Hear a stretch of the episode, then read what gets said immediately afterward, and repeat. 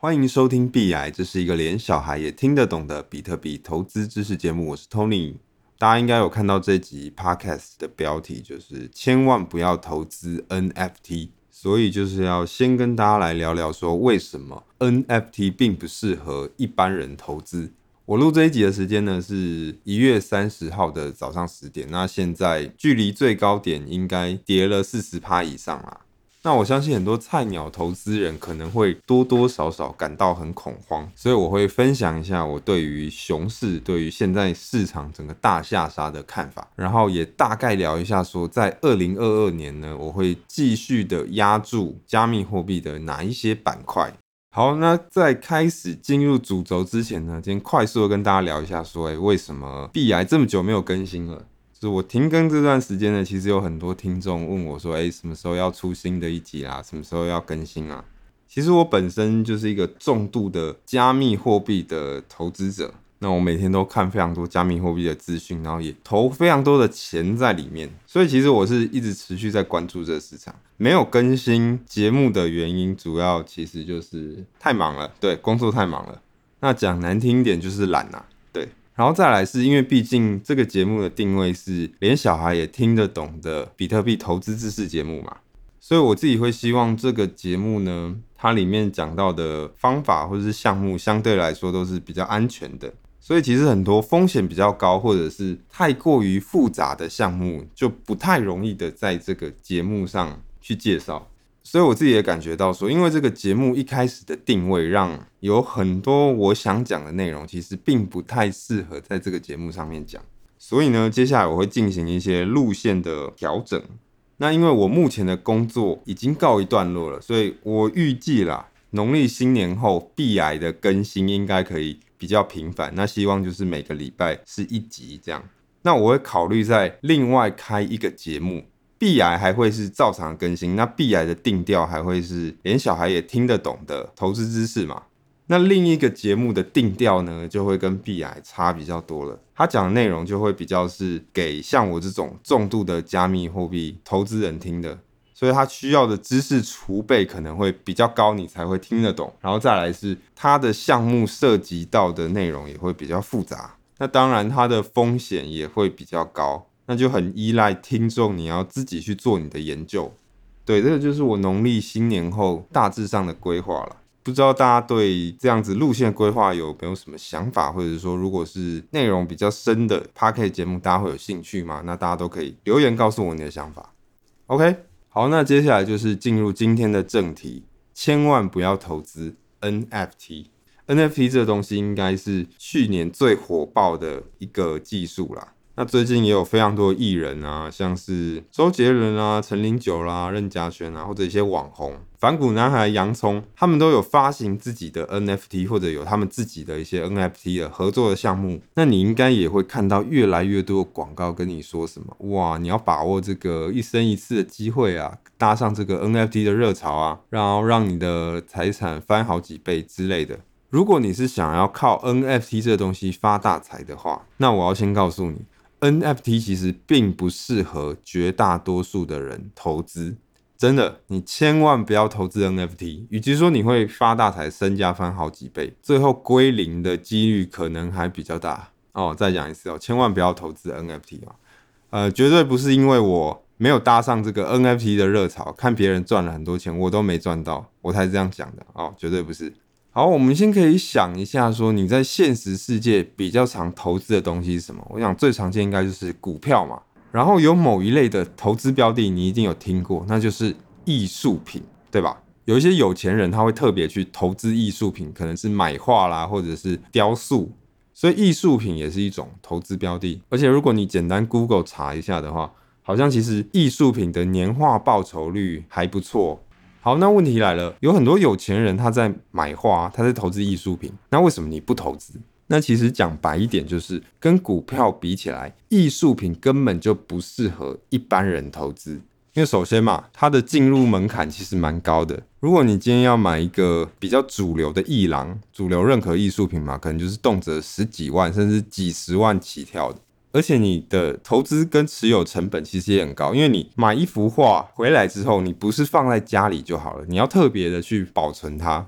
尤其像台湾的天气这么潮湿，你是需要特别花心力去保护这些高价的艺术品不要损毁的。然后再来是这些艺术品的流动性其实非常低嘛。我今天持有的是股票的话，那我要变现其实非常的容易。平日上班时间我都可以交易嘛，而且这个价格是非常清楚、非常透明的。可如果你今天是买一幅画在家里的话，那你要把它卖掉，其实是非常的麻烦的。它要走一系列流程的，可能还要特别的拿去拍卖会拍卖之类的。所以我相信，其实一般人他都会有这个 sense 啦。只要你让他去做一点功课，说，诶，他要投资股票还是投资艺术品？我想绝大部分的人都会觉得股票是一个比较好的投资标的。我投资艺术品太麻烦了。它的资讯就是比较混乱，没有像股票那么公开嘛。然后我还有可能要去花时间逛艺廊啊，然后参加拍卖会啦。它的进入的门槛其实蛮高的，然后投资成本也也比较高。高价艺术品买回来，我要担心保护它的问题，然后再来我要卖掉，其实也很麻烦。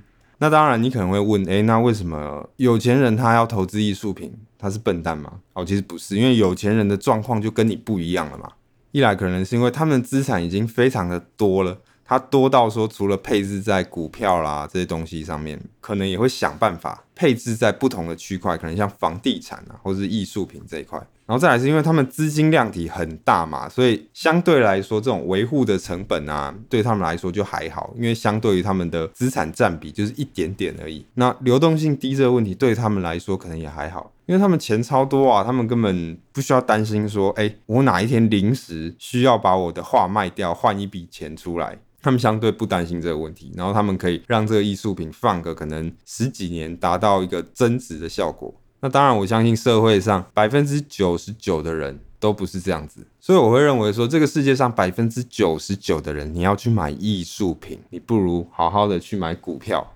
所以说，其实你拉到加密货币的世界来看的话，NFT 也会遇到类似的问题。NFT 最常见的形式就是这种数位的艺术品嘛。那我也会认为说，对于绝大多数的人来讲，你与其投资 NFT 艺术品，不如你乖乖的买币就好了。NFT 跟现实中的艺术品其实差不多。首先，它的进入门槛其实非常高嘛。如果我们现在来看 OpenSea 上面排名比较前面的艺术品的话，你会发现它的价格是非常惊人的。像我现在看近七天排名第一的这个 Azuki，它地板价是八点二颗以太币，以现在的市价换算台币就是大概是五十几万了。对，你要花五十几万才可以买到一个这张图片哦。那有人可能会说，好，那我不要买这么热门的嘛，我买一些刚发售的新专案的艺术品。那现在的公定价。通常比较低的，可能也要也要个零点零三以太币，呃，换算台币大概两千块了。那这两千块，你可能想说，哎、欸，还好。可是这个零点零三相对来说是定价比较低的。那如果一般来讲，你要有回报率可能比较高的、比较热门的专案，那它通通常可能会开在零点零六以上。那甚至是到零点零八，所以可能就是四千到六千台币，而且这个是还没有算上手续费。如果是热门的专案，你通常必须要付出很高昂的手续费，你才可以抢到第一波。就有可能是这个 NFT 的定价，假设六千块好了，你光是要抢它，你可能就要付个四千块的手续费，那就是一万块。那更不用说，当然你买到它的时候，它的流动性是非常低的。如果我今天持有的是比较主流的加密货币的话，它很容易在各个交易所交易。可是 NFT 就不一样，我这边有一个小小的统计啊，根据彭博的统计，在 OpenSea 上面卖出过一次的 NFT，其实有百分之七十以上，超过九十天都没有转手的记录，所以它的流动性很差的。就是你看那些 NFT 有一些价格挂得非常高，可是很有可能是有价无市啦，就是它挂爽的，诶，他看起来说，诶，这个 NFT 的价值很高，可是其实没有人要买，到时候你要变卖的时候是卖不掉的。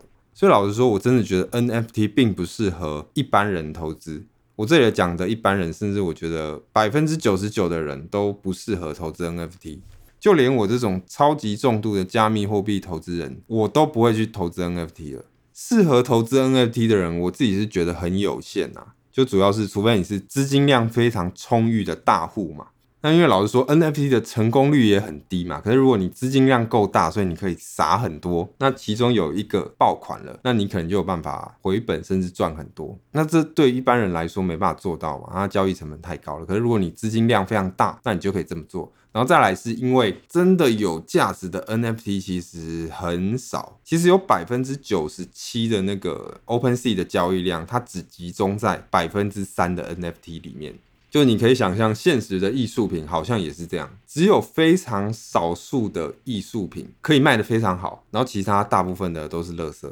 我的意思是以投资角度来讲是垃圾，就是你买了可能不会赚钱的，真的能够达到增值效果的艺术品非常非常稀少，就是在金字塔前面的一小撮。如果你是一般人的话，那你要去买这些金字塔顶端的 NFT，对你来说负担太大太困难。可如果你是资金很充裕的大户的话，那你买起来可能就很容易嘛。所以我也不是要说 NFT 这东西一定不能投资啦，只是说我觉得它只适合很少部分的人投资。就是你如果是资金量很大的大户，那你配置你一部分的资金在 NFT，那我觉得是 OK 的。可是我相信，呃，这个社会上百分之九十九的人都不是这样的人。那还有一种，除非你是进阶的玩家，有一些进阶玩家，他就是很清楚知道说，哦，我就是要炒非常的短线，那我拿到这个 NFT，我就要马上卖掉。然后他可能会花超级大量的时间去刷一些知名项目的白名单，或者是他本身有一些很强的工程能力，他有办法去做一些机器人，然后去抢到热门项目公开发售的第一波的 NFT，然后用很低价抢到之后马上卖掉。如果你是这种进阶玩家，然后做这种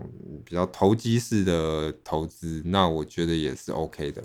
啊，总之就是，我觉得在这个阶段谈投资 NFT 就要很小心了。如果你在 FB 上看到有些网红或者是广告跟你说，哎，NFT 是一个很好的投资机会啦，那你应该跟上这一波的话，那我觉得你自己就要小心一点了。那当然，在未来就是有可能会出现比较适合一般人投资 NFT 的方式，像现在也有一些在讨论，就是把 NFT 再切成碎片。比方说这一张 NFT 画作，它可能要一百万美金，那绝大多数人都买不起嘛。可是我们可以再把它切碎，切碎成一百万份的 token，所以变成说每一个 token 一个代币，只要一美金你就可以买到。所以如果我持有一个这个一美金的 token，表示我就持有一百万分之一的这个艺术品。那未来如果这种碎片化 NFT 的方式出来，那很有可能就会比较适合一般人去投资，就包括你的。初始的投入金额可以不用这么大，而且流动性可能也会变比较好，因为我可以交易这个 token 嘛。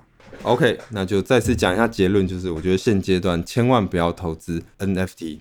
那当然，我是跟你说千万不要投资 NFT，可是我没有跟你说千万不要买 NFT。我的意思是，你不应该把 NFT 视为一种投资，你应该视为消费。我觉得转换一下这个心态，你比较不会脑冲。因为像现在也有很多网红发 NFT 嘛，比方说陈林九啦，然后洋葱啦，然后他们主打的都是说，哎，如果你持有我这个这个 NFT 的话，它会有一些特殊的功能，可能说是，哎，你以后可以跟我一起写一首歌啦，或者是你可以获得一些周边的商品啦。那接下来 NFT 可能会慢慢往这个方向去发展。可能会越来越多的网红艺人发他自己的 NFT，然后他会主打说买这个 NFT 可以获得一个什么样的附加价值。所以对于各位来说，我会希望你不要把它当成是投资，你最好不要期待说哦，我买了这个 NFT，哦，它最后可以涨个十倍、一百倍，然后我再卖掉。哦，不要，你应该视为一种消费，你应该去想说，哦，这个 NFT 就是属于这个艺人或者这个网红的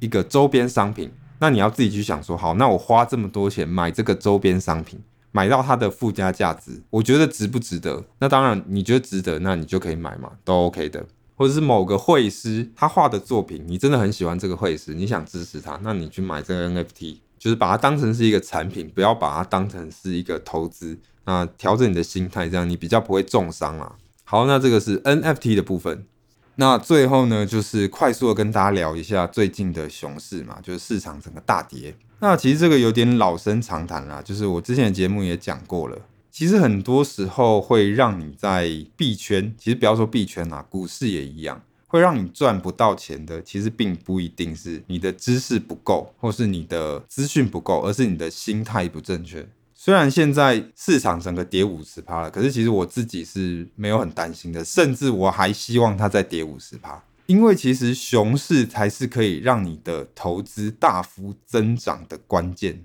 我知道牛市来临的时候，大家可能都会很兴奋，哇，现在的账面上看起来赚了很多钱呢、啊。我跟大家一样，就是牛市来的时候，看到账面上的获利，我也会蛮开心的。可是说真的，我在牛市的时候可以做的动作其实不多。相反的是，在熊市的时候，我比较敢去买入一些加密货币，因为这个时候加密货币比起来是相对比较便宜的。比方说，像现在的以太币才两千五百块美金。那跟它的最高点四千七百块美金比起来，这个价位是算是比较低档的，所以这个时候其实我是很开心的哇，因为我可以用一个长期来看比较便宜的价格买在以太币，所以其实这个这次的下杀我是有加码的。那对于一般来说，如果你是定期定额投入的话，那我是真的觉得不用太担心，因为定期定额它就是会把你的成本相对来说摊得比较低嘛，你只要持续的定期定额，不要被这个下跌吓到。那长期来看，我相信你赚钱的几率应该是会蛮高的，所以大家不要去害怕熊市啊，就是因为有下杀，你才有办法以一个比较便宜的价格买入优质的资产嘛。所以其实市场大下杀的时候，我们反而是要把心沉静下来，好好的去看说，哎，有哪些加密货币长期来看它的体质是很好的，很看好的，然后我们趁着这个时候市场的恐慌，用比较便宜的价格去买入。像二零二二啦，我比较看好的板块就是基础设施嘛，因为不管加密货币现在有什么新东西，什么新板块在发展了，NFT 啦、GameFi 啦，然后现在 SocialFi 啦、DeFi 啦，这些新花样要可以蓬勃发展的前提，都是要有一个很好的基础设施嘛，所以我认为说投资基础设施相对来说是比较稳定的。那包括以太坊嘛，以太币其实就是一个很重要的基础设施嘛。然后现在也有很多的公链出来了，像是 Solana 啦、SOL 嘛，然后 Avalanche 就是 AVAX，然后各式各样的公链，然后包括以太坊的 Layer Two，就是以前有介绍过的 Matic 嘛，然后 DeFi，然后 DeFi 的衍生品，然后 DeFi 二点零。这些东西都是我在二零二二年蛮看好的，然后所以我就是会趁着这次的下杀，持续的关注，然后慢慢的买进这些板块优质的项目。那你现在听不懂这些板块是什么？没关系，就是之后节目会再慢慢的分享。好了，那这个就是今天的全部内容，那我们就新年之后再见了。